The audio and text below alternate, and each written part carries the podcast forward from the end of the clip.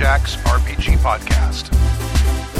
I'm in Max, Max, Max, Max, Max, Max, Max. Pursuing the RPG hobby with reckless abandon. I put my mic on. Hi. Welcome to season 23, episode 4 of Happy Jack's RPG Podcast. My name is Stu. My name is Kimmy. I'm Joey. I'm Stork. We're doing a, a Saturday morning show, which is a rarity uh, because uh, I had something to do last night, and uh, and then the, the short the show kind of didn't happen. We also we also came up with a very cool um, thing that we're, we postponed because we wanted to make announcements this morning. Yes. Exactly, and the uh, and we didn't want to skip the show because we need to announce it because the, the announcement is the, the thing we're doing is next week, next weekend.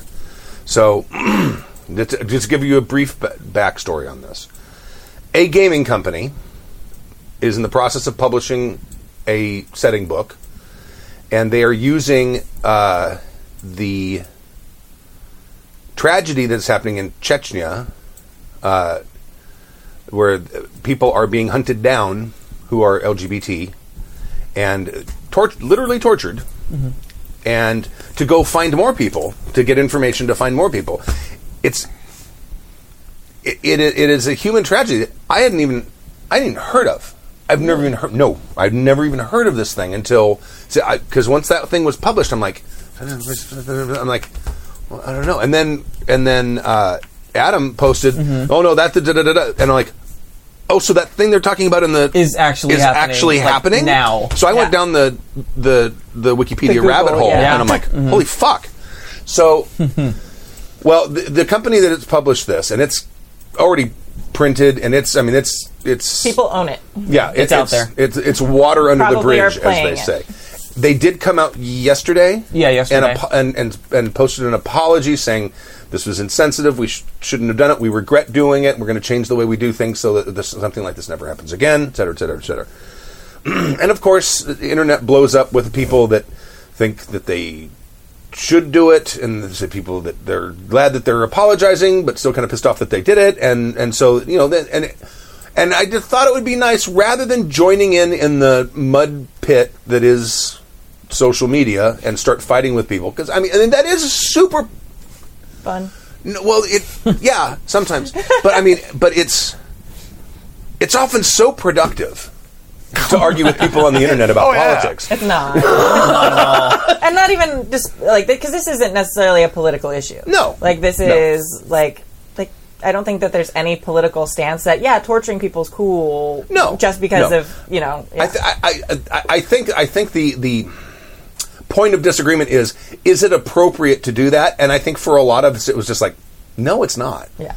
I mean, we will use tragedies in a background, but usually they're decades or centuries, Centuries, old, right? yeah. I mean, no one's gonna no one's gonna run around and.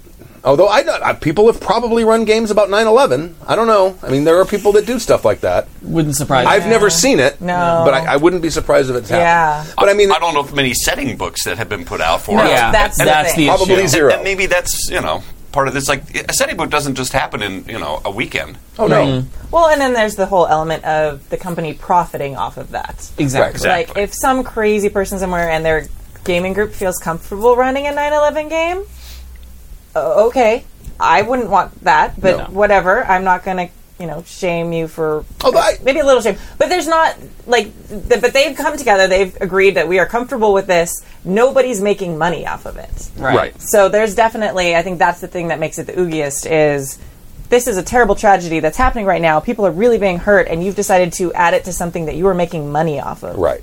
Which is awful. So, but anyway, they did apologize, and they're, they said they regretted the decision, et cetera, et cetera. So, but anyway, rather than us joining the fray on the internet and getting into the mud pit with the with the jackasses, I thought wouldn't it be nice if we could actually help these people who are who are being hunted, literally hunted down and tortured. Yeah. So we did, started doing a search, and we found an organization called the Rainbow Railroad. Yes. and their their charter, their reason for existence, is to go out, find people in areas, uh, LGBT people in areas that are being oppressed.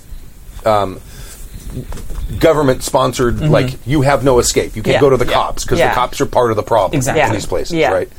Um, and and trying to get them out.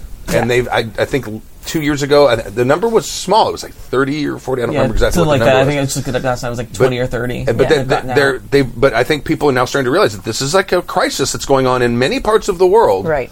And something needs to get done. Right. So these people are trying to do it, and th- thought, how about we do a fundraiser, Yeah. and actually help these people rather than fight with the a holes on the internet, Yeah. Because That's not even though it's super productive, right.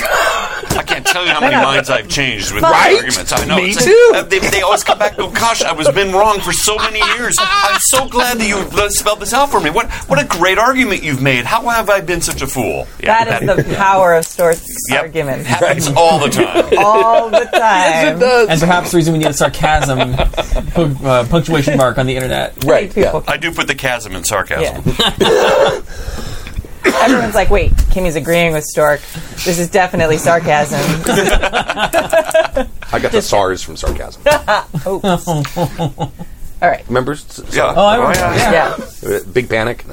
So anyway, next starting at 6 p.m.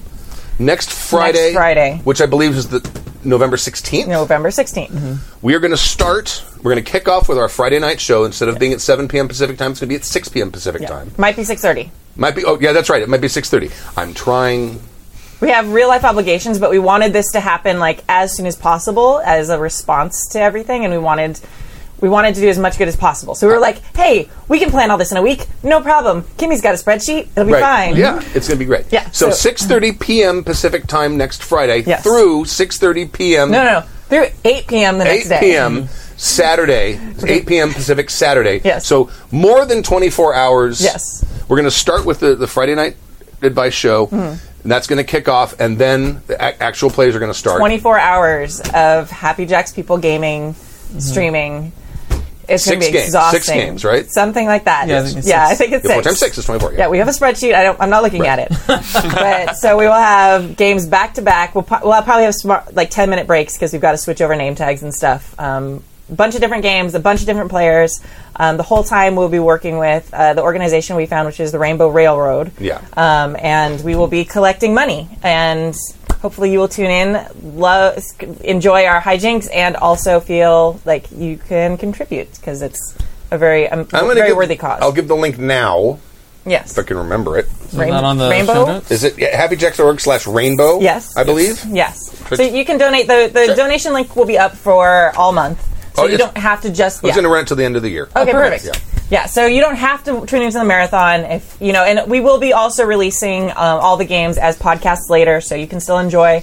Um, we will be doing a little bit more interruption than usual because we are going to be thanking people who Yes. are donating because that's the whole point of it. Um, so we are going to be doing more interaction like that, and uh, so be prepared for that. But again, it's just for this special event. We will also be super fucking tired. There probably will be some drunk moments. It's going to be crazy. It's gonna be amazing. I It's- cannot wait. And, and, and, and I- I'm going to go buy a coffee maker because I don't own one. Oh yeah. So we're going to have uh, there'll be there'll be drunk and buzzed people Yes. at the same time. Absolutely. It'll be amazing. So business as usual. Yeah. For some, yes. But yeah, so we have uh, games starting. Uh, we've got uh, the 6.30 to 8 is the, the Podcast. podcast. Then we've got 8 to midnight. Then we've got midnight to 4. Then we've got 4 to 8. Then we've got 8 to, noon. noon. And then noon to 4. And, then 4 to 8. Right. oh Wow. yeah. And I'm prepping a GURPS game. I will be running a GURPS. game. Yeah. So As soon as we get uh, all the GMs and players locked in, because literally we've been planning this for about 24, 24 hours, at this yeah. point. Right. so we don't have Yeah. all that planned yet. Uh, we'll be releasing that. We also are going to have some special Happy Jacks uh, merchandise that we will, are not making profit off of, but you can, uh, you know, it'll be for cost that you get, um, that you get, and it'll be very rainbowy and supportive and very cool. Again, we've only been doing this for 24 hours, so our designer's working on that right now. Um, but and yeah, so And just just so you know, the, the we're, we're doing this through a, a, a company called GiveMN.org, Right. which had another name. And when we used, we did uh, three or four podcasts, each picked a charity. Yeah. And then we did sort of a competition fundraiser to see who could raise the most money. Mm-hmm. Um, we won both years. But uh, Did we? yeah, I, Oh, I think so. That's I think great. so. I, d- I don't think I knew that. Well, Fear, I don't think Fear the Boot was playing. Fear the Boot was playing. We wouldn't know. Ah. why. but anyway, um, uh, we used that. si- I, I had, had to go back and find it because I couldn't remember the name of the site. But it has since changed names, but it's the same site. Yeah, we that don't, we will not be We will not- receiving any of the money. The money Handling will, it at all. Yeah, No. the money goes straight to this organization through this hub. We don't Yes. touch it. Um, so yeah, and we'll be posting links and all that We stuff. We don't so- touch it. We don't roll around in We it. don't. Nothing. Oddly specific. Oh God, I'm just. What, I have the mental image. Why did you say it? God, That's, that's uh, just for you, Kenny. That's a little me- Saturday morning. it's best to do you. it with pennies because then they stick. Remind me. Ah!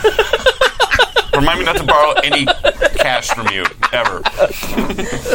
all right. So Oh, good. anyway, we'll be posting links to all this so you can like look at it, make sure that you trust it, and hopefully feel that you want to support this amazing, amazing event and this amazing organization that does such great work. Yeah, That's Yep. and there you go. there you go. Thank you very much. And now we'll get on to the show. We have a In show. this Oh, episode, Oh, I do have one question though. Actually, uh, through the course of the week, since this is still a, a thing that's uh, happening, is there a place that people can go and check on progress and check on when the games are going to get listed and all of that, or is that just going to happen? On, it'll be at on happyjacks.org. Yeah, Okay. it'll, uh, we'll post it on there, and it'll be on the social medias. We'll post it. It will be everywhere as soon as I know what it is. There you go. Right. Okay. Because you have the you have the game schedule filled out yet? You just gotta get players. I that- have. were you at that stage yet? I have the GMs who volunteered. They're still figuring out what they're going to be running. Okay. And we're right now just collecting who can play what and when. Okay. I have to crack open my GURPS books and make pre-gens as soon as I know what I have for players. 'Cause I'm Yes. gonna because uh, the game I'm gonna run is gonna be historic. It's gonna it's uh, Infinite Worlds. I'm probably gonna run an Infinite Worlds game of some kind. Cool. and uh, the players are going to be famous people who disappeared m- mysteriously Mm-hmm. in history, Mm. and the players will be playing those characters Oh. who basically got picked up by this time traveling or dimension hopping organization, Nice. and they're going to uh, go out on a mission. A mission. Always good. Right. Interesting. Had trouble finding famous women who disappeared mysteriously, Mm-hmm. who also were sort of adventure types. Other than Amelia Amelia Earhart. Amelia Earhart. Earhart is the first one, and, Yeah. and when I did Google searches, many that's the only one that came up. But I did find a second one, who uh, her name was Janet something, Janet Stewart. ah, I can't remember the last name, um, but she was a uh, a spy for the Soviet Union working in the United States, oh. and coincidentally disappeared the same year as Amelia Earhart, 1938. Hmm. Oh, You, you could probably put. Dian Fossey in there too. Dian Fossey. She was the gorilla. Uh, uh, Did she disappear mysteriously? she, th- she's murdered. There was Yeah, she, they, no, they it's found the body That's- hacked up. but- That's different. Yeah. No, not not people that are no. I, these are people who just disappeared. Like one of the characters might be DB Cooper, the guy who who stole the airplane or hijacked the airplane. Jimmy Hoffa. Mm-hmm. People who they actually never found. Okay. The- I, I didn't realize Glenn Miller's one of those people. Yeah. Oh, yeah. I don't I think didn't they've ever realize found that. the plane. Yeah. No, they, They never never found fa- the they plane. never found the plane. Obviously, he was shot down, mm-hmm. but he could have been picked up by time travelers. Yeah. Absolutely. So At the end of You Close Lord of the Flies Encounters. did, and then got picked up by time travelers. Right. All right. In this episode of Happy Chicks RPG podcast, Carl writes in about OneNote and NPC personalities. Jonas asks for some advice about his Nyarlathotep. Nyarlathotep, I think people want me to pronounce it, campaign. Uh, Johan writes in with a horror story and thoughts on good metagaming. Has that been read before? Oh, no. I'm also not I seeing did that that. third last- Maybe not by me. I did that last week.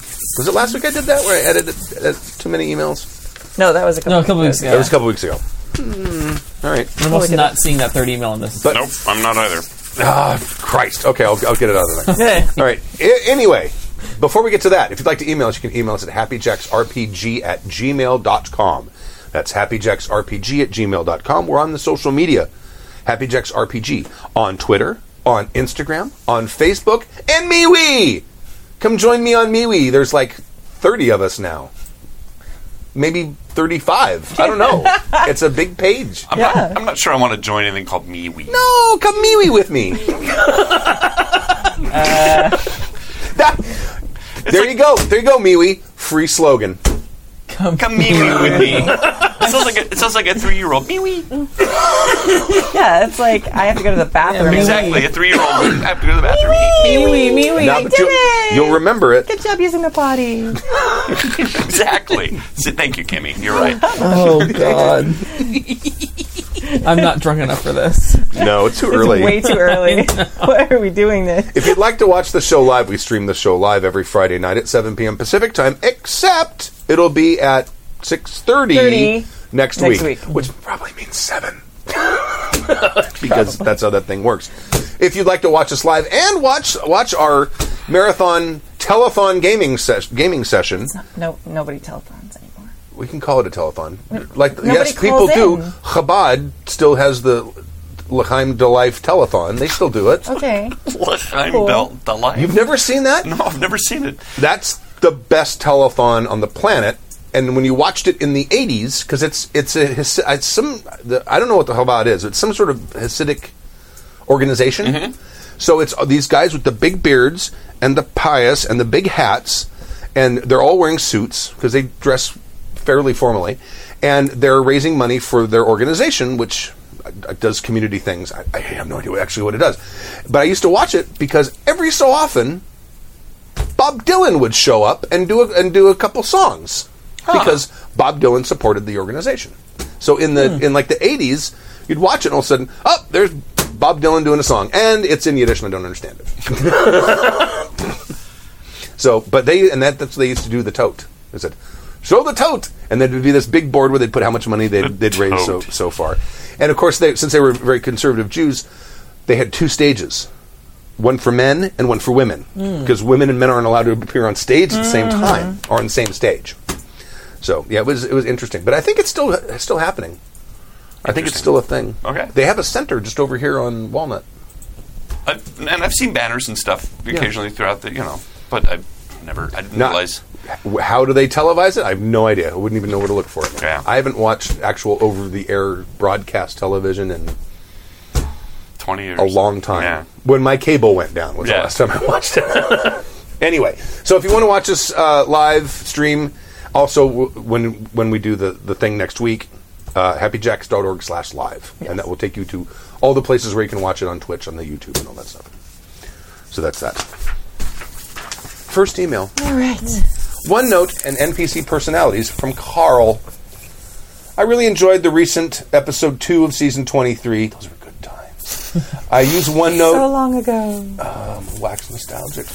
Uh, I use OneNote as well, and it is amazing for tracking and managing a game. I do most of my gaming online, so I can capture notes while I play without interrupting the flow of the play. Yes. Uh, the tool is great for capturing notes, but also has the ability to do quick screen clips, pasting files, and allowing you to have pictures with annotations Yes, I uh, I like to get scans or pictures of the char- players' characters, and you can just drop them into a OneNote page. Click on them, and they're full screen. It's awesome. Um, uh, annotations. Uh, this is great for clipping images in a virtual tabletop, having images in the PDF embedded, uh, where used, or simply a map image a click away. Uh, to add my two cents to how I set my notebook up, I play modern settings and have tabs for adventure ideas, existing scenarios, named NPCs, locations, stats for generic mooks, and random names. Uh, I always make sure I have a pa- have pages with a list of names from different cultures, street names, and business names to pull out when there's when this information is needed. You never know when a character will decide they want to drop into the nearest Italian espresso bar and read the name tag of the barista. I've noticed you've been doing that recently too, and and you do one more step too, which is when when a name is used, you take it off the list Yes. and you put it into wherever that scene was. Yeah, I've got, notes of it. on most of my OneNotes, I, I, on, I- I have a page that just has lists of names. Now, I, I don't go as to a bunch of different ethnicities usually, but I do have male, a big list of male names, big list of female names. Generally, if you pick American names, you're going to get a broad variety of names from other nationalities anyway, because that's kind of what we are. But um, it, it uh, and then I just delete them as I use them, and then I make a And that's smart because otherwise you get, you know, Margaret, Maggie, Madeline, right. Margie, Marge. Love you, Dave. it is um, it, it's a wonderful tool. I do have a question that relates to the discussion on creating, creating and tracking NPCs. It is relatively easy to develop stats for characters, especially in Savage Worlds games that I play. What I find challenging is to make their personality characteristics unique and interesting. Is there a good way to build out interesting personalities without falling into the same old tropes? Perhaps a menu where you can pick one from column A, B, and C, and you have hmm. you have a scaffold to start with. Obviously, uh, there are some random generators of various quality online, but I'm curious, what do you do in your campaigns? Thanks much, Carl. Sadly, but a lurker on the forum. That's okay. No, It's all right. Stork, Where'd you go? we haven't talked. We haven't talked about that that method in years. Oh, the, the animal forms? Yes. Yeah, Yeah. I uh, it, it's an it's an acting trick, and it's actually something that I I found very helpful when getting into characters, especially when you're doing quick scenes. Um, and and to legitimize it, it's the it's the technique that Anthony Hopkins used when he was coming up with Hannibal. Uh, he decided to take a a, sep- a reptile or a snake and use that as the animal form for, for Hannibal Lecter. So when you watch that performance, you notice he never blinks. He has long S's in his statements. No, Clarice, that is incidental. It's all very reptile and cold and lizard-like. So it's still it's a, it is a legitimate thing to do with characters. A lot of actors will use it to start with. But what is what is a, is a neat thing is just to put um, I don't know, mouse next to your character. Now, there's lots of different ways to play a mouse. You, you, obviously, the, the trope is that they're shy and retiring, but they can be curious. They can be twitchy. Uh, they can they can be uh, very uh, they can hear things. You know, they can be very flighty. So there's a lot of mannerisms that are involved with just that animal right there, mouse. And you can so if you make your um, blacksmith's wife mousy, then you know, or mouse or or rat. There's all of these then characteristics that are involved with that Then you just you go, oh right, she was she was the rat. So something you can twitch and look around and sniff and and uh, and be very fastidious with your fingers, whatever it is. All of those all of those mannerisms are involved with that animal. Right. Um, and everybody will have a different interpretation on that animal. So each, you know, each GM who plays rat will have a different take on it. So it, it will be unique enough. So with you, that one word. you could almost literally use uh, a random encounter table for for like a mundane world that doesn't have like weird monsters because who knows what a a bulette is Mm-hmm. the personality would be like, right? Right. But uh, if it was actual re- nor- ordinary animals. You could literally have an encounter table for that and use that in, as your personality. Oh, absolutely. It is, and it's a. It, it seems it seems bizarre, but try it someday. You, you'll really be surprised at how quickly all of these mannerisms and physical physicalities, and even it affects the voice, just snaps into focus. It's a really quick tool for coming up with uh, traits on the fly. Uh, and like I said, a lot of actors use it. I actually lean on it heavily, or I did back when I was doing a lot more acting, because I found it really informative for me. But I'm kind of a, a visual mimic anyway. Yeah. Um, so I like that kind of crutch. It really works for me. But uh, we've mentioned it before, and I've had some feedback on it saying, you know, wow, that was surprisingly good. so, and, and if it doesn't work for you, then I don't know. There's some random generators, but I found it to be a very helpful tool. I, I kind of do the same thing, except I, t- I tend to think of like uh, like the seven deadly sins like with the flaws because everybody has them. Like even Sure. your good characters are going to have that. So like it's like picking out like what what is their flaw, what is their thing. Like maybe they're greedy, or maybe they're glut- you know whatever it is. Um, I don't know why I've glommed onto that specifically after the, all these years. Um, but even when I'm doing my player characters, I like that's like one of the first things I zero in on and kind of okay, what's their big flaw, and then like then like fill everything out around that. Right. Um, and that tends to be something you can uh, like clue into pretty quickly. Um, and I think it, it could go very well hand in hand with the animal thing. It's like, what's their like deadly sin? Was their flaw? And like, what you know, what a raven who's you know greedy, or a raven who you know uh, whatever else, something else. A slothful Really- raven Right. would be a Yeah. very interesting interesting. character, or even Right. a slothful rat, or Yeah. uh, or or or gluttonous. Uh, it'd be fun to like con- uh, like, like a gluttonous snake. Yeah. Even you could even go like like Rob from the Vampire Old World of Darkness. I think the New World of Darkness has it too. They have those big, huge lists of. Uh, oh, the shape change. no, no, no, no, no. The, I'm, I'm talking about for to, to create a personality. Oh, whoa, whoa. Vir- not virtues and vices. What do they call them? Ma- uh,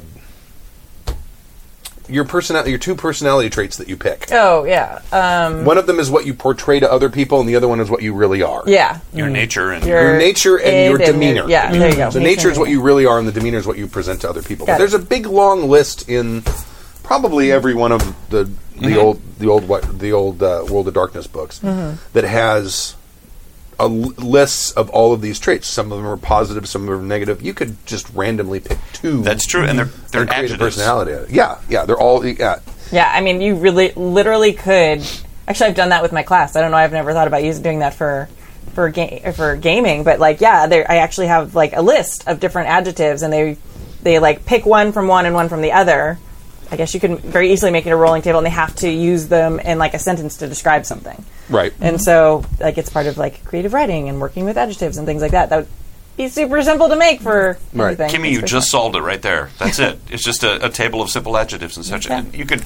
I like to borrow stuff, you know, if it's already made, Sure. because I'm, I'm sloth is my I think my favorite of the seven deadly sins, to be honest. So uh, if I if I can find a table of adjectives or a couple of tables of adjectives online, I'll use that. Well, you have to look online. A lot of games right now are doing That's that. true. You look at Fantasy Flight Star Wars; they have the virtues and vices. Basically, I forget what they're called. Basically, virtues and vices. You Right. pick for your character, your strengths and your weaknesses. Ten candles. Your character is completely based on a virtue and a vice. Given to you by other players. Right, which is fantastic. Yeah. Um, so you can literally just find these lists and uh, and again create a table or create one of those Facebook things. You're like, well, the first letter of your first name, the first letter of your last name, and the color of your shirt you're wearing, and there's an NPC. Um, another thing that you mentioned in your email is wanting to shy away from tropes. I don't know why you would want to. Yeah. Like why? They're handy. Yeah, They're like, very helpful. I uh, in my masks game, I had to come up with a bunch of s- high school kids. I'm like, okay, great. What are the high school cliques? I name this name. Okay, who are they? Oh, they're a cheerleader. Okay, they're in that group. Oh, they're a weirdo. They're in that group. Oh, they're a nerd. They're in that group. And I know who those are. I know how to play those. They're obvious tropes, and they don't need to be in more than a scene or two. And if I come back to them, I remember. Oh, they're that nerd. Okay. It And- is. It is nice to throw a little wrench in. Oh, absolutely. And have the cheerleader gamer tropes. Oh, absolutely. the gaming click. Right. But like, you know, make that the exception, but don't shy away from tropes just to make your life harder.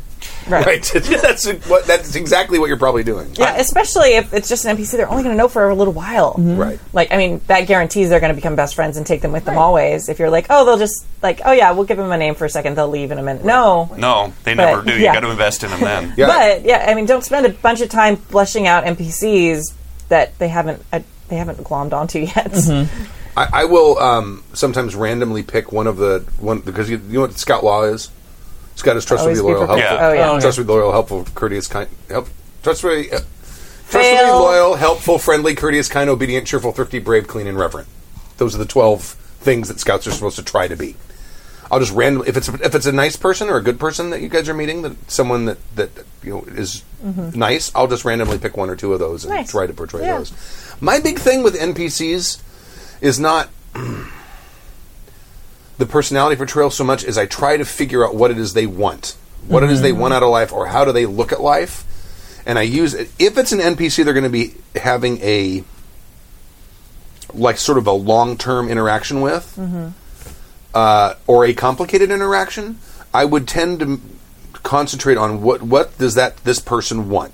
You know, their do they do they want something from the party? Do they want something for themselves, or how is it they look at the world? Because everyone has their own way of looking at things and has their own own ideas of you know, just, just as you go through life, certain things pop out in your brain and they shape who you are. And Right. that, to me, if it's a long term character where there's going to be a lot of interaction and it's a lot of stuff that you can't anticipate, knowing that stuff makes it a lot easier to figure out how they're going to react to things that you come up that you're not anticipating. Right. So if players decide to go out and do, you decide oh, I'm going to make this character and this this this guy's you know uh, uh, super honest and he wants to make the world a better place, blah blah blah, blah, and the party decides to go in and do a typical murder hobo thing like you know lock the door and burn the house down or something like that. Wait, there's other houses around here. I mean that you know how that guy's going to react to that. He's not going to react well, and he, and he's going to have all kinds of reasons why that mm, might be pretty convincing. But uh, to me, that's that that helps create characters with a lot of um, depth because it, it makes them more real. I think, Yeah, you're and it makes it easier for you. and you're giving them actual motivations then at that Yes. point too. Um, I think the real trick is to keeping track of these things is to keep these adjectives and things short Yeah. and simple. And then I was going to ask you a question about because I haven't run a campaign in the longest of times, but do you find that your NPCs start to gain a better personality as you play them more and more, Yes, and you start adding to them? Yes. So you start out sort of simple, you know, broad strokes Mm-hmm. with a with a personality type, and then it, and then it, they become more complicated, almost a, like like you do when you start playing the game. Right. I saw a cartoon. Maybe they posted it on the forums, which is, you know, the beginning of the adventure, and somebody makes this throwaway character who's a jester. And then at the, end, at the end of the adventure, he's like, "Ah!" He's holding up the guy. You guys go on without me. He's like, "I've always loved you," you know, because, because the character has changed through the course of the campaign, where it Right. started out as as a as a joke, and then ever, you know, he actually invested. So, I, I, I- it's you. First of all, you never know what what NPC is going to become important, what isn't going to become important, and so I think you should invest a little bit at the start of every one of these things and keep it short, and then uh, don't worry about it. The character will flesh itself out as they interact with it more. You will find yourself just because you're playing it more, coming up with more stuff of that thing. I talked I talked about this back when we started the most recent L5R campaign. One of the things I did with most of the NPCs in there is I found online because there, there, there's a character in the, in the history of L5R, Shinsei, who is sort of like uh, their version of Confucius, Yeah.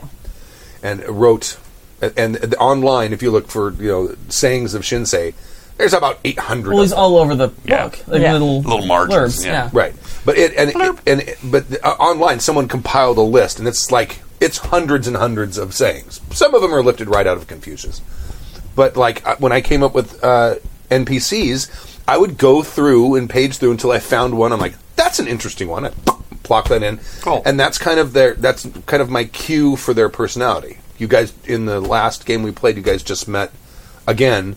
The, the, the happy go lucky happy go lucky crab mm-hmm. who's a Yojimbo, mm-hmm. and his saying is if you're going to eat poison, make sure you lick the bowl. Mm-hmm. In for a penny, in for a pound. Okay. Yeah. If I'm going to do something stupid, I'm going to do something I'm stupid in a own big it. way. so There was a there was a, a couple more things I just want to mention. You were talking about embracing the tropes.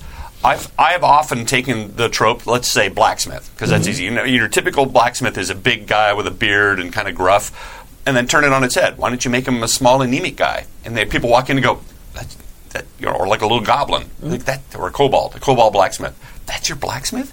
Oh, he's really good, isn't he? Don't. Don't don't don't tell him that. And all of a sudden, sensitive about his all height. of the, yeah, don't tell him he's very sensitive about his height. You know, all of a sudden, all of this stuff comes out of the fact that you've turned that trope on its head. Right. And they won't know it's a trope because you you flipped it, and all of a sudden it becomes more interesting. It's it's it's an it's an old trick. It, again, it's kind of an acting trick too, which is mm-hmm. instead of if if the line reads angry, play it calm. right, And if the line, line reads calm, play it, you know, intense or angry, and it and it informs the scene in a different way. And sometimes it actually makes more sense when you flip those those motivations that way. I, I'm getting real technical when it comes to acting, and people are like, "Do people really act like that?" Like, Oh, yeah. Yes, yes, they, do. Absolutely confirm. do. All the time. So that's but- why they can when you watch something, they can make you cry or laugh or Well, Yeah. that's an old acting exercise. You have one line, okay, do it serious, Yeah. be comedic. Yeah. Say it like you're Yeah. talking to someone on their deathbed. Say it like you're on your deathbed, and you just keep saying the line over and over again, Yeah. and you find new ways of saying the line Mm-hmm. that bring up entirely different meanings. Yeah. That's why you'll often see um, really threatening dark lines read very calmly and almost, you know, sometimes joyously. I, uh, Tom Hiddleston did a great job at juggling the, the evil and the, the, the humor. And sometimes, if you go and watch his performance, he'll he'll have a really dark line and make it humorous. Like you know, uh, remember when he's standing in front of the multitude and he says, "This, I bring you glad tidings." Uh, it's anyway, it's an old acting trick, but you can certainly do it with your NPCs as well, which is to take those tropes and turn them on their ear, make them the opposite of where they were, and it and it will inform that NPC, and suddenly your characters are going to love every NPC you meet because every one of them is going to be unique, or be terrified of them. or be terrified of them. No, absolutely. I, mean, I, I do that with my PCs. One of my favorite characters I ever played was in a Star Wars uh, Saga Edition game where I decided I'm going to play this character as if Obi Wan had trained Leia instead of Luke. Mm. oh, awesome! Cool. Yeah. and he ended up being one of my favorite characters I've ever played. It was just an mm. interesting idea I had one day, like a you know driving somewhere, like oh that could be fun. Let's see what that looks like, and then he blew into this incredible character. So yeah, mm-hmm. turning things on their head, but you got to know the tropes too, and I Yeah. think that also comes from being a good GM. is if you're going to play in a certain realm or a certain world, know it backwards and forwards, so you can flip those tropes and know those tropes and break the rules. But you got to know the rules before you can break them. Yep, absolutely. Mm, okay. No, Oh no! Uh-huh. I mean, I mean, I read L5R, the Yeah. first book. You wouldn't know it by by how we do the rules, but I read the the L5R fourth edition core book Right. from cover to cover, Yeah, no, I agree. and especially studied the the setting stuff because I wanted to know it really well because I knew there was a lot of big diehard fans of it. Yeah. but I was also going to turn some shit on its side. Yeah.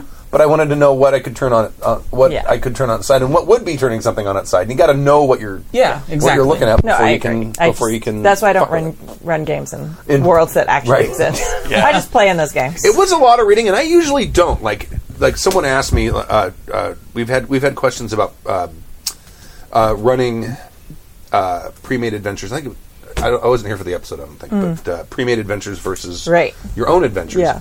and c- I- don't know if I've ever run. I mean, maybe the very first sample adventure in the Mm-hmm. first version edition of D and I had, but I I always have made up my own stuff, and uh, I get bored reading modules.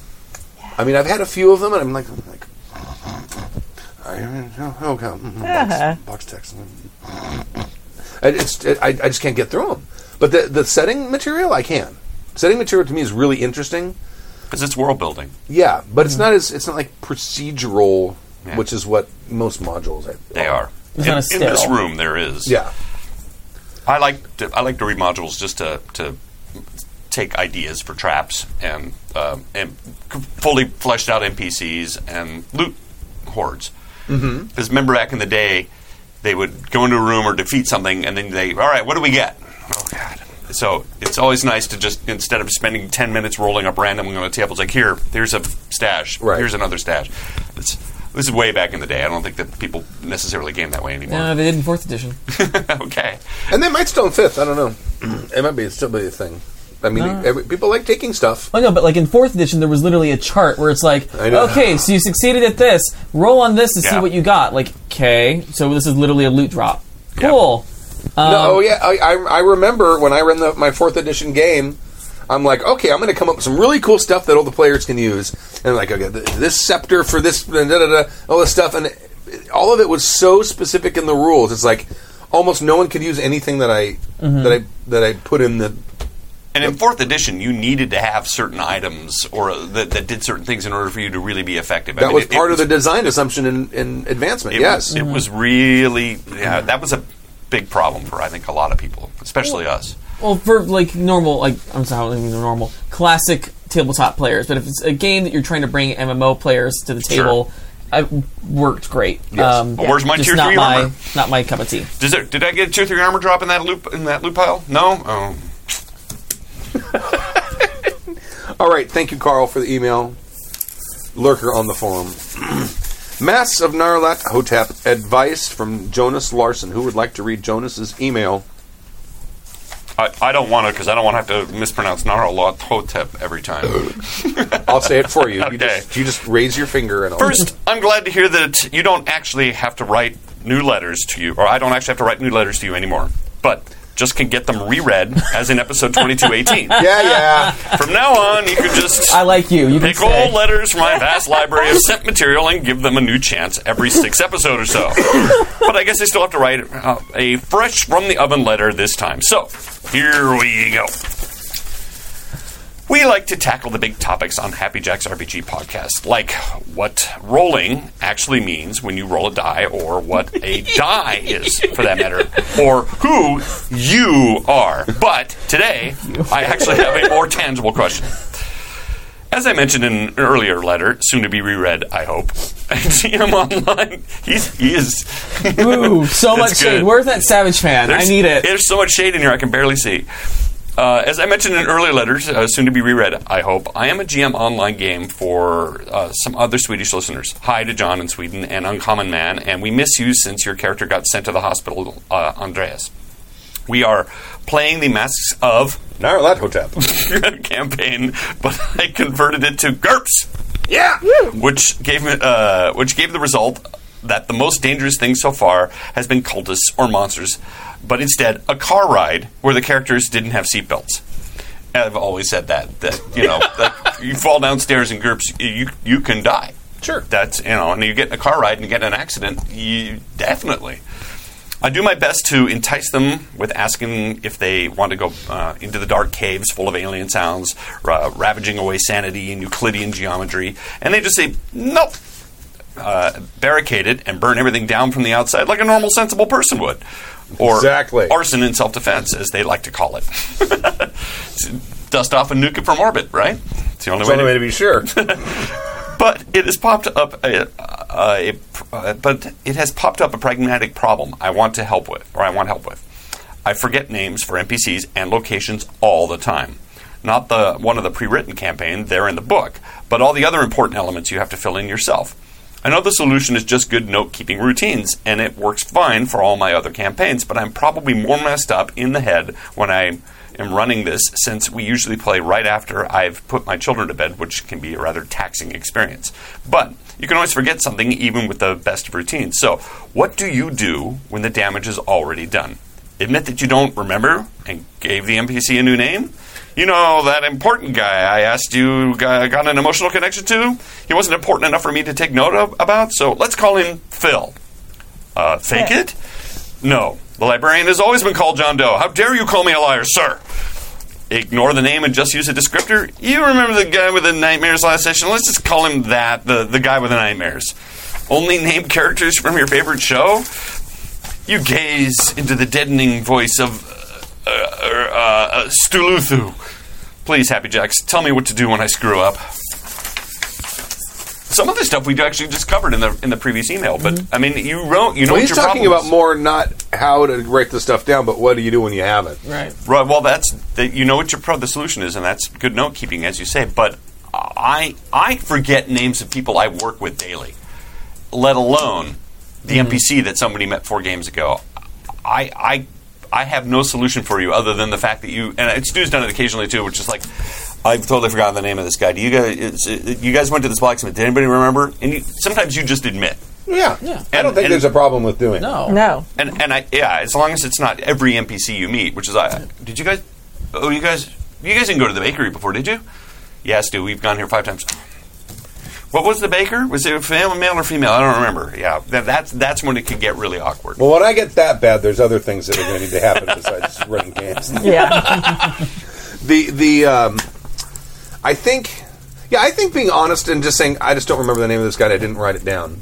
That I didn't think you assholes were going to go back there. Right. and uh, as as a more or less career player, I'll let you on a secret.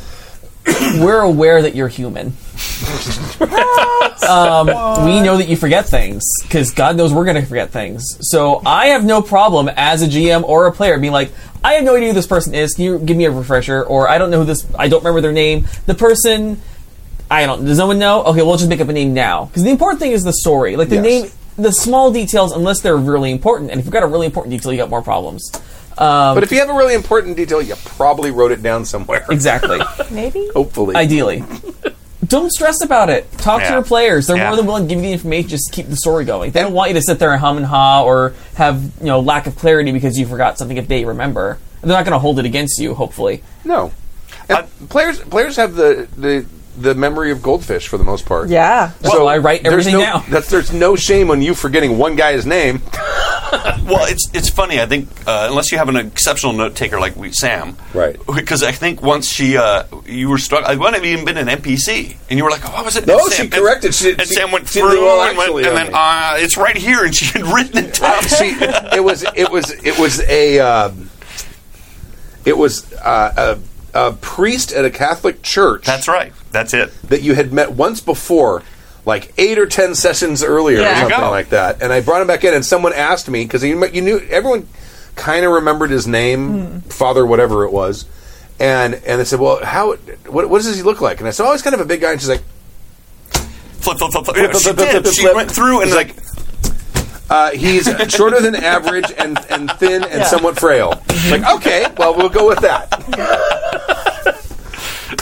So had you not had you not sort of just pled the fifth and gone, I, I uh, have you guys, you know, that that would not have come up. But so sometimes your players can rescue you, and then at that point you were like, let me write that down this time. right? Yeah, little guy.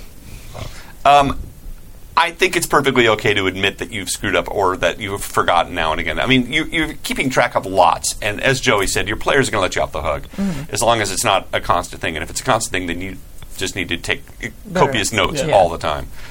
Um, we've talked about it, I think, a couple episodes ago too. It's like, especially if you're online, review your your games Mm-hmm. and take notes afterwards. I, I know you've got kids, and I know it's hard to do all the time. But you, ha- like, let's say you have all week to just sort of do that, and you can fast forward into places where things like that happen if you just know yourself enough to go through it. And you'd Mm-hmm. That's be not sur- most people though. Like most people aren't streaming their games and That's watching true. them But on the internet. like, like I, when I was on that episode, like I have a recorder out when I'm doing a Masks game. I Oh. record the entire thing because Oh, okay. I've just gotten so used to be able to go back to it for Mm-hmm. doing stuff here and on um, the Wizard Cops uh, game I was on. Mm-hmm. Just be able to go back and re-listen to things and like, oh, Oh, that's what that was. Okay, I can jot it down now. Especially if you're doing a low prep, high improv game, mm-hmm. Yeah. you're going to be coming up with stuff all night long. Exactly. long. Yeah. Then you're going to, and unless you're got some way to record it or write it down, you're going to have tons of inconsistencies. Now, in a situation like that, I don't, players may not even notice it unless it's something they've really glommed onto that's like really critical to one of the players. Then they're like, no, no, no, no, this guy was this way, not that way. specific to Jonah because he says he's online only. That's that stuff's all archived for you by you. Mm-hmm. So Assuming it's they recorded it somehow. oh, that's true. yeah, it could just be you know Yeah, 'cause if I- Skyped. Yeah, yeah. If they're using, they're just using uh, like meeting software. Most of them have a, a function like if you're using To uh, record it or- Yeah, so uh, that's always great. Um, when I've done stuff through um, went blank because it's really Discord? early in the morning. Skype? No, no. The one I use for our, t- for running our game. Never mind. Oh, I, I, uh, I become Stu. I, can- can't remember anything. The one thing I'm talking about. It's early. early. It's like lunchtime. What are you talking about? It's early for Kimmy. Very Kimmy. tired. It's early for Kimmy on weekends. Yes, it is. Anyway, yeah, but most most of the, the meeting software has that. Excellent. Any other advice for him? I. Don't I get think- old. Don't get old. Refuse. Bathe in the blood of virgins. It'll be fine. Although It if works. You, if you come up with a name and someone is like, "I wasn't," so, if they if they show any amount of like Certainty. uncertainty, oh, then just say, "No, no, no." It's No, always been- his name's always been Bob. yeah. Might as well because obviously they didn't write it down because they'd be flipping through the notes if they had. Right. And So that be can- ruthless. and that can be a tell. Yeah. Um, I think that's about all the all the. you had a third email that we didn't have that you wanted to look up. I, I, I slacked it to, to Oh, both. oh, of did you. you? Oh, Oh, that, that's what that ding was. Oh. I think it Well, I already read, so it's up to you. Oh, okay. Yeah, either one of you. I'll do it. It's a horror story All right. Oh, a horror story. I'll read that. Oh, fine. and a thought on good minigame. Hi again. Whoop, So from Johan. from Johan. Johan.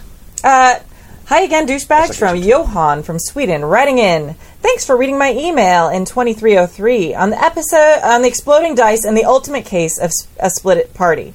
Let me start by filling in some information I probably should have included in the original email. Uh, in the game Eon, uh, which uh, had an interesting exploding dice uh, dice skill ranging from five to fifteen. After that, they are really expan- expensive, and difficulties usually uh, are usually from one to five in the dice pool. So, uh, with that out of the way, I guess Tappy will have to crush some numbers. Oh, that was the that was the it was a dice pool mechanic where you are trying to roll low, and the difficulty is how many dice you have to roll. Oh, Right, and it had an exploding mechanic where if you roll two sixes, or if you roll a six, you take that die off the table and you roll two more dice in its place. So, it, really interesting. that's mechanic. really fun. Yeah. that's really fun and terrifying. Yes. Yes. I'm here for it. anyway. Sorry. Anyway, that's okay. Uh, in this email, I will start by a s uh, with a small horror story and then a question about metagaming. Oh, I can play the soundboard and you'll all hear it now. Oh yeah, Oh, that's why you wanted us to have headphones. Oh, I see. For years you've been. Okay. mine's like very quiet. I can't hear. Oh, you- Oh, yeah, yeah, you guys don't hear it. Yeah. I don't think it's routed to you. Oh, okay. Oh, Oh, no, that's fine. No, no, no, it's okay. Yeah. No, really. Many years ago, No, no, I can when do I it. was a lot younger, I was dragged into a game by a friend uh, who, uh, who would be the GM. Now his friends are not always. The, now this friend was not always the greatest GM, but I had nothing else to do. So what the hell? The players uh, were the GM, me, a friend of the GM that I had met briefly before, and that player's girlfriend.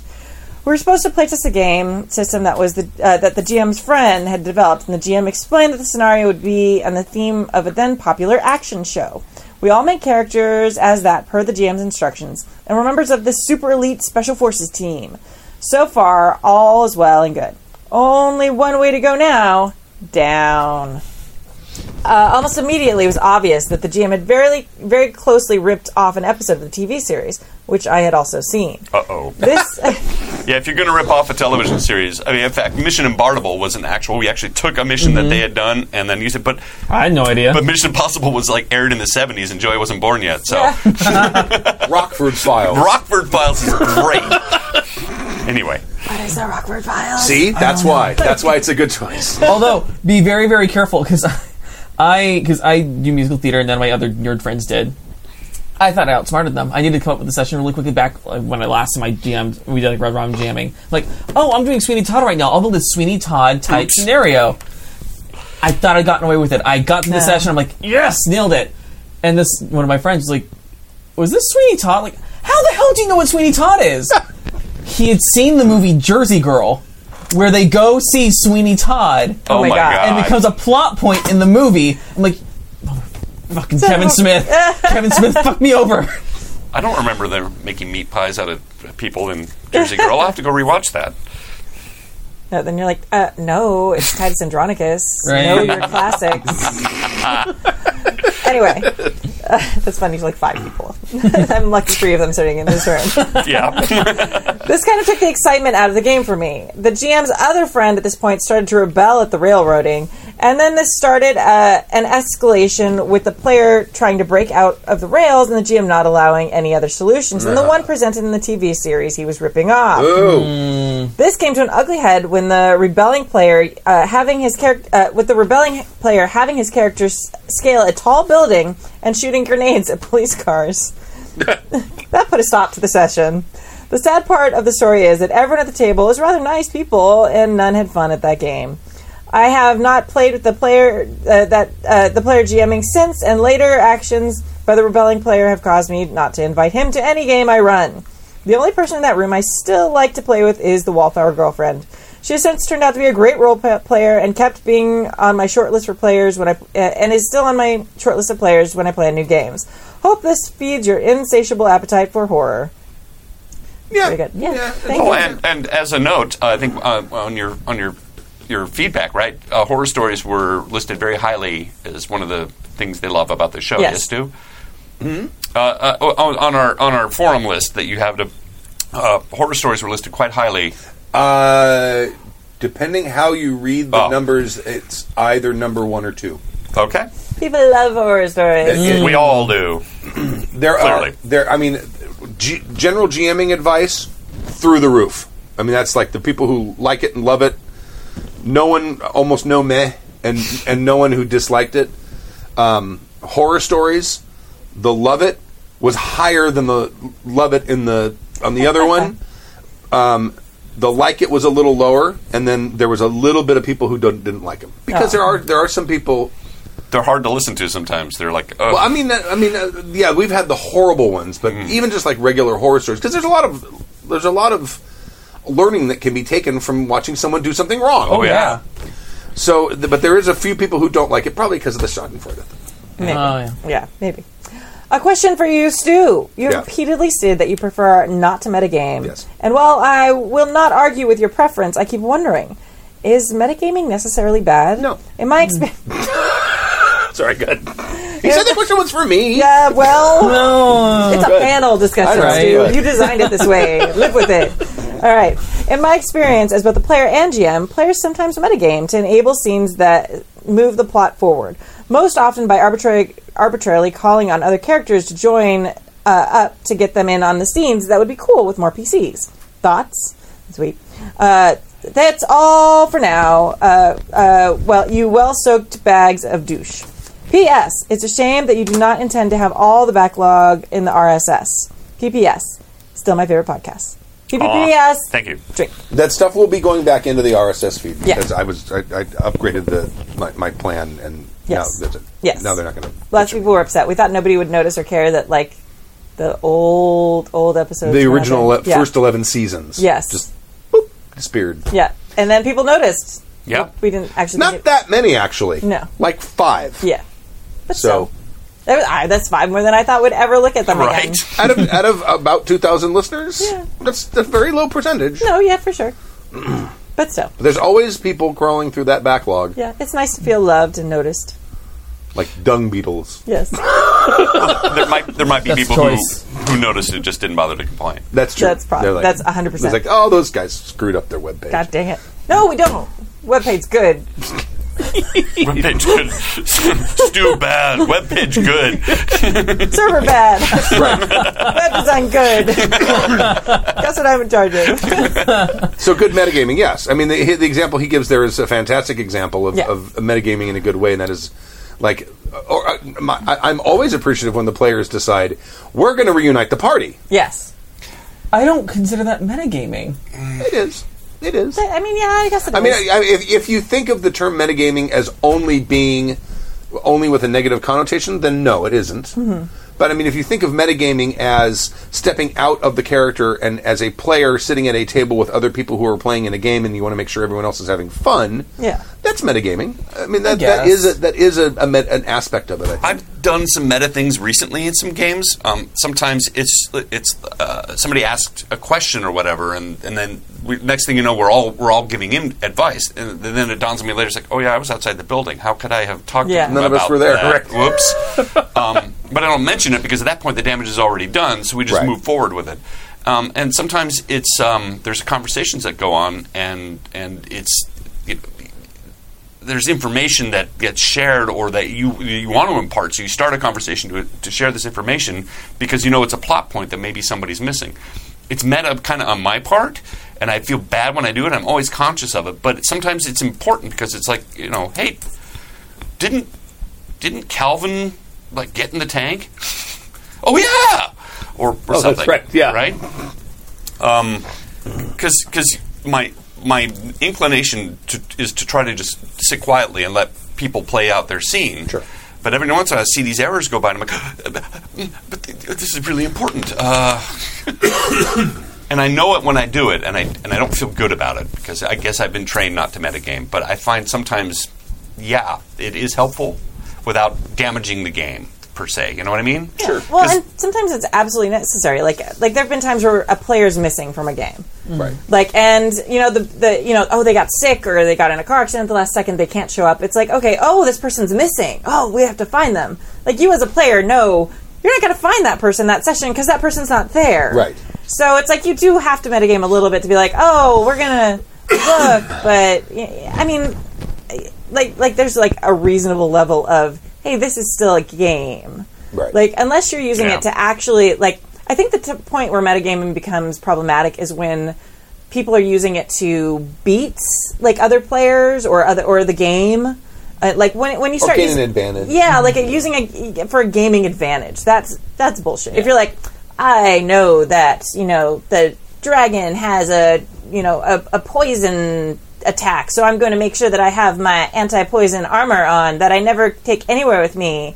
Yeah, that, that I've never had up until now. All of a yeah, sudden, yeah. or whatever. Or it's got a vulnerability to something, and, and there's no way your character would have known that. Yeah, why Yeah. would you? Yeah, you've never learned that spell ever, and you as a player know you're going to fight this dragon, but your character doesn't know that. Oh, I'm randomly learning the dragon slaying spell of Right. magic today when we're going to the bakery. Just so happens I'm going to brush up on something I've never wanted to study in my life. Exactly.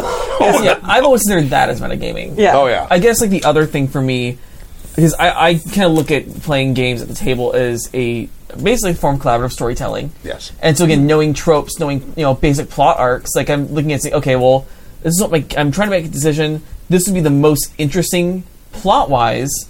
I'm going to make that decision. I wouldn't consider that metagaming. Oh, that's metagame. That's absolutely metagame. But no, Yeah. but I understand based on that new definition, it Right. could be it would be seen that way. I just always, I guess, I always assumed metagaming had such a negative connotation that I assumed all metagaming was that negative connotation. Well, see, I, I see. I'm kind of the opposite. I if I'm playing a character, I'm not thinking about the the the story arc in a meta sense at all. I'm just thinking about my character and what my character would do. That's the Oh, way I play. That's the way I play. no, but when I get stuck on a decision, I'll look at, I'll take a Right. step back, like, okay, what's the most interesting thing? Right. What would make the most? What would lead to So I, the no, I'm not. I, I? I think it's perfectly valid to, to, to skew your your character's decision making with a meta plot. I just don't do it. Mm-hmm. Because that's I like to. I- I'm always looking for that immersive thing where it's like I'm experiencing what my character is experiencing, so I'm not even thinking about the mental block at all. Mm-hmm. I mean, I- that's just I, it's really hard sometimes not to metagame, and I appreciate it if a GM is aware of it as well. For example, we're having a conversation about something or some some information that some character had last session comes up, and then you say, "Well, what about the the wand you got?" And you go, "That's you're metagaming. You don't know anything about that wand. I know you overheard us talking about it, but then you don't know that." I think that's important sometimes for the because sometimes the players don't remember or think about it. Like, oh, you're right. Oh, you're totally right. I wasn't there. Oh, yeah, yeah. Sorry. Because it, it, it's, it's uh, accidental metagaming. and it, I mean, it, it's real hard to forget facts, especially Right. if you're trying to forget them. Or or it's sometimes it, it's, it's hard to know what you know and what you don't know, uh, and keeping them separate. Right. It's like I know that this event happened because I was sitting at the table, but it didn't happen to my character, and, and sometimes the lines blur. That's why I like to to have private conversations with the players. Either have the players leave the room or do it through Slack, because that happens in the L5R game with Dave quite a bit. Not not a super amount, but not as much as it used to.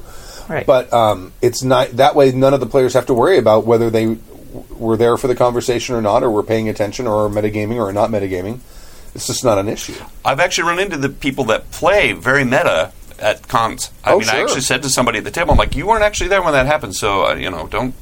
But at that point, they've already said it. It's almost like uh, the lawyer trick where they, they say something that they know is going to get uh, Objection. Objection, right? But now the jury's Sustained. already the jury's already heard Disregard that information. it. Right. Oh, okay. I will not think about a white horse. Worse ever.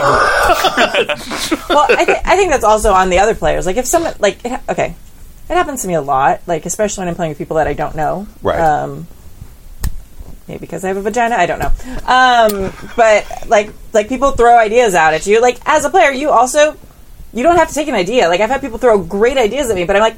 My character wouldn't think of that. Right. My character would want to do this. Or my character knows that's a smart move, but they are too brash. They're not going to wait that long. You know, things like that. That's Right. the most common thing for my characters. Um, so it's like just because people say something, you as a player don't have to take it. Like even if everyone at the table, like fuck them. If they get mad, at, well, we said that this is the best idea. I'm like, well, my character wouldn't do that. So maybe you should stop wasting your best ideas on me. or stop obsessing on what my character is doing and you do something. Yeah. Right. Why don't you spend more time thinking about your character and how you my- can contribute to the Right. situation? There you go. it's it is hard not to metagame, and I think in every game there's moments where that kind of stuff happens. But uh, and I'm trying to, I, I really feel bad when I see it happening or when I do it myself. But it isn't necessarily a bad thing. I think it is bad if it's taken egregiously or happens all the time. Mm-hmm. But like I said, I'm running into players that clearly that's their that's their games. They they just metagame all the way through, where people are tossing ideas back and forth, whether they're in the room or not, or reminding people of stuff that they that they had happened individually. Like, you remember, oh, wait, four episodes ago you stole that wand from the wizard. Do you still have that? See, I think that's that, that's sometimes very helpful for But me. some people, I mean, okay. I mean, maybe it's a flawed example, but some people, that's the way they play it. They don't metagame is not even a word in their in their, and I don't want to step on their fun Right. if that's the way they play. No, hundred percent. Like if you play that way and your group is fine with that, like that's not a big deal. And I mean, uh, the, the, the example you get, the the players are the characters are experiencing what's happening in the game day by day. Yeah. In in, in rapid succession, we have weeks of time between. Yeah. So. If you don't remember, I don't see that as being a problem at all. Yeah. Like if you're you don't remember something your character did two sessions ago and someone else does, Yes. whatever. Please help me. That's just that's just. I mean, I do not remember. I have the wand. I don't remember what color the wand is, or that it's there. What I didn't even does. remember a wand. What wand? Yeah. Well, yes, you're right. Oh. Thank you, Stork. I have a wand. Oh, I that's would- that word on this character sheet. It's a giant thing sticking out of my bag on my hip that I would definitely remember was there as a character. I was wondering why I had a wand. I appreciate that too. Like, like the, the other day, we were playing L5R, and or was it L5? Maybe it was Bloodblade and Tusk, and I had like you know s- uh, sniper ability, which I hadn't been using. Uh, and and I I mean, somebody said, "Oh yeah." I, I, why didn't you got to remind me of these things? I didn't know I could do that. I forgot. on my character sheet. Why am I, how am I expected to know this?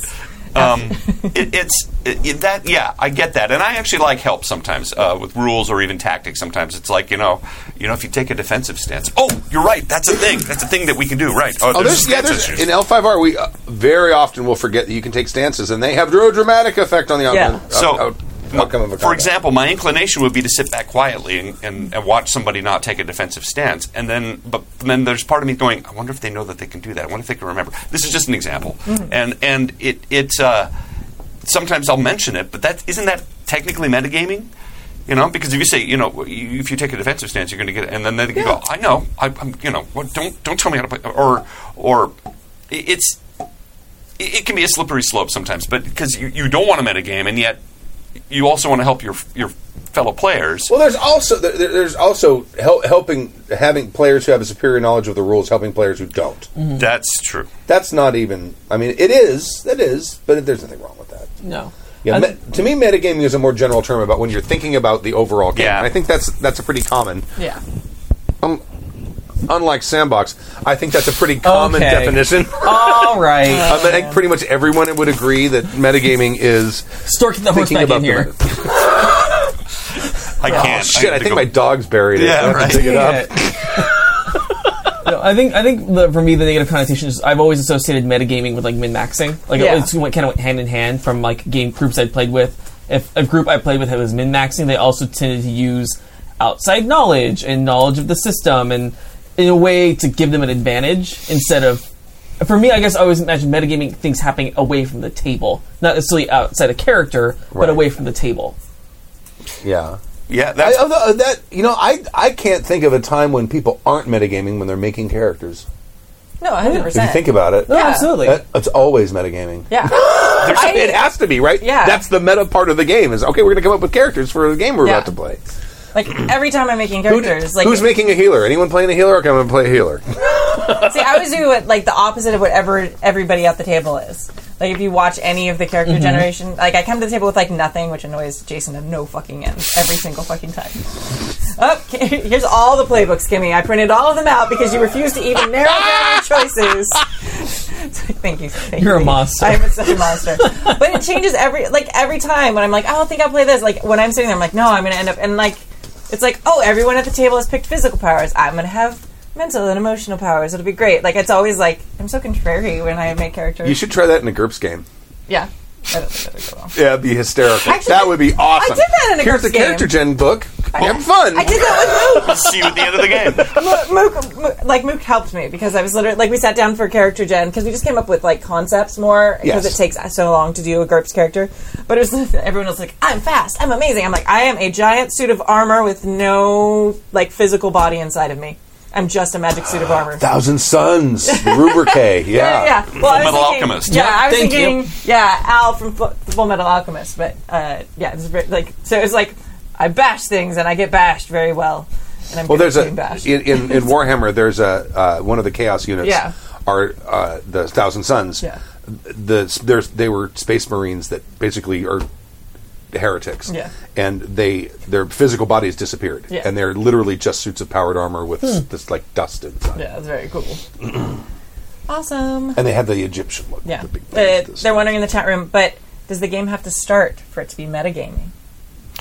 Well, y- uh, no, because because I, I, I can I can tell you for a fact that sometimes players talk about the plots o- outside of the game, and it gets metagaming because all of a sudden stuff that people know, no, they're talking about between character creation and the game starting. right? But that's I I was going to I was going to dovetail into the fact that sometimes you create characters and then you start talking about your characters before the game has even started, and you've already established some stuff and figured some stuff out before the before it, it has been unveiled in the game. Well, then is it just like Traveller, where every game, the character creation is its own mini game before the game actually starts? Is it two separate games? Right. Well, see, Traveller is different because you don't control what your character is Right. going But it's be. still a game. You roll things and you No, no, it consult is. It's It's a game, but that's that. I, I, you, it would be difficult to metagame it with in character creation in Traveller. Oh, absolutely. You can intend to do something, but your dice are going to decide. What, what I'm what I'm saying is, I think metagaming and character creation is part of the game of character creation. It is, yes. So it's part of the rules of character creation. Absolutely. But you I will think so. know things about other characters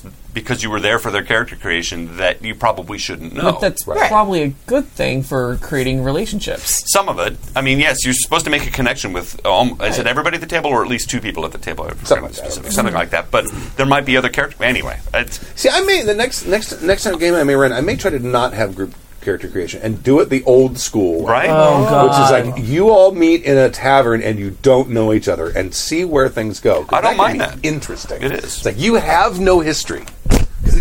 'Cause it- whoop! oh, And everybody the kills it. gods not pleased. it's so common now for everyone to have some shared history with everyone else. it would be interesting to see with it, for good storytelling. but it would be interesting to see what happens with good players Mm-hmm. because if you have those obstinate players who are like, "Nope, I'm a dwarf and he's an elf. I hate him. I'm never going to talk to him." That's going to be what the en- our entire entire campaign is going to be like. That wouldn't happen here. True. Uh, It wouldn't. It wouldn't. if it did, it'd at least be entertaining. Yes. Right. Yeah. But I think it might be interesting to do that. Just Yeah. everyone just make right. whatever character you're going to make. Come to the table. You're all in tavern.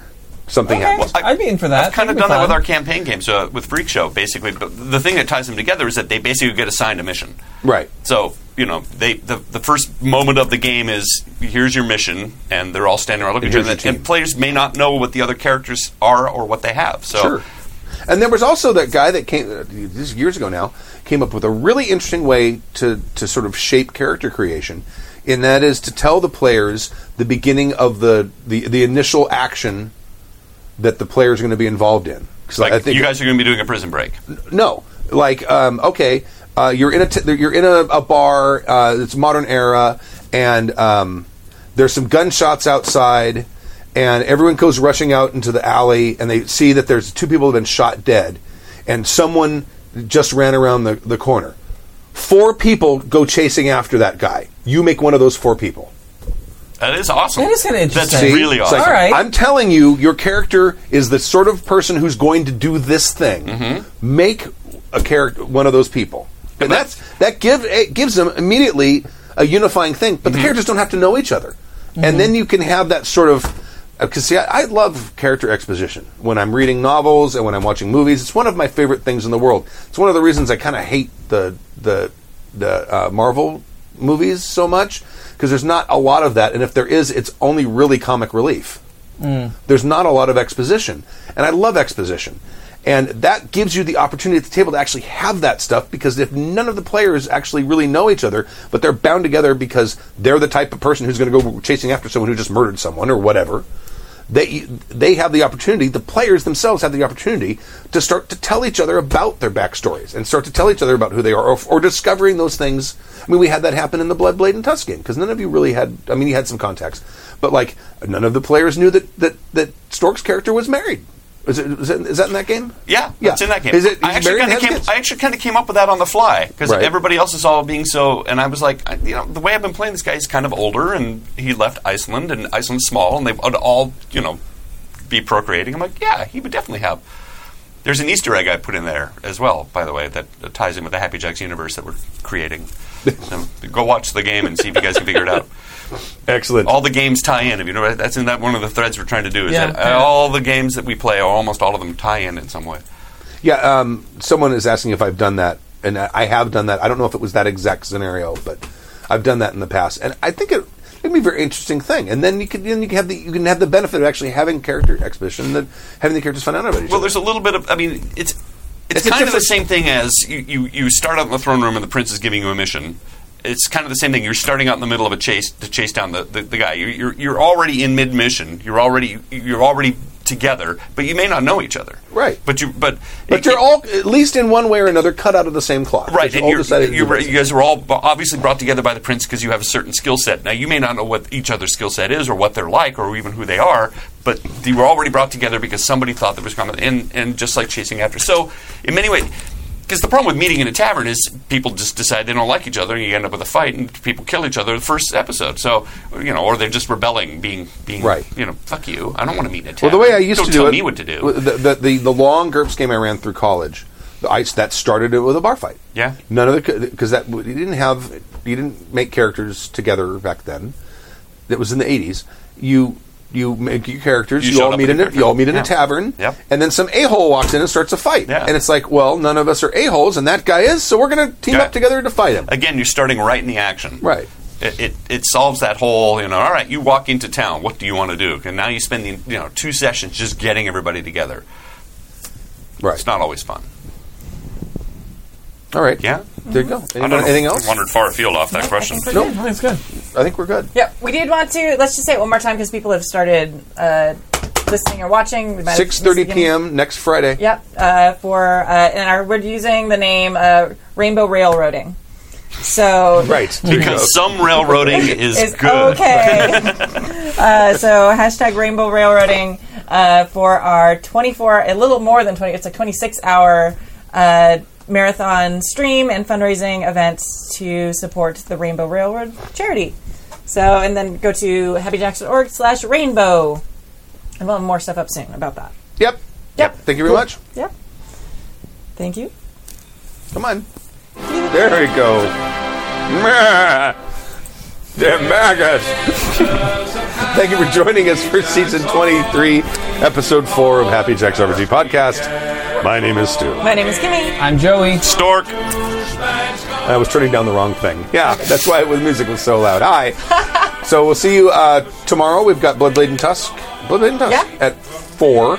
And then we've got games on Monday and Tuesday. No, on Monday, Wednesday. Wednesday. Today is a ShadowCon, yes. No, no, no, no it got today. canceled. Yeah, Sorry. ShadowCon got canceled. They got the plague. Sorry. There's plague going around. We're still on a schedule. Sorry. It's okay. Well, it just happened yes. like, like last hour. While we said that. Uh, so, I'm not going to help anymore. So next Friday, don't forget, and watch all the way through Saturday, and we'll see who cracks. Amazing. It'll be fascinating. It will happen. Dance-a-thon. It will happen. Thank you very much. We'll leave the song.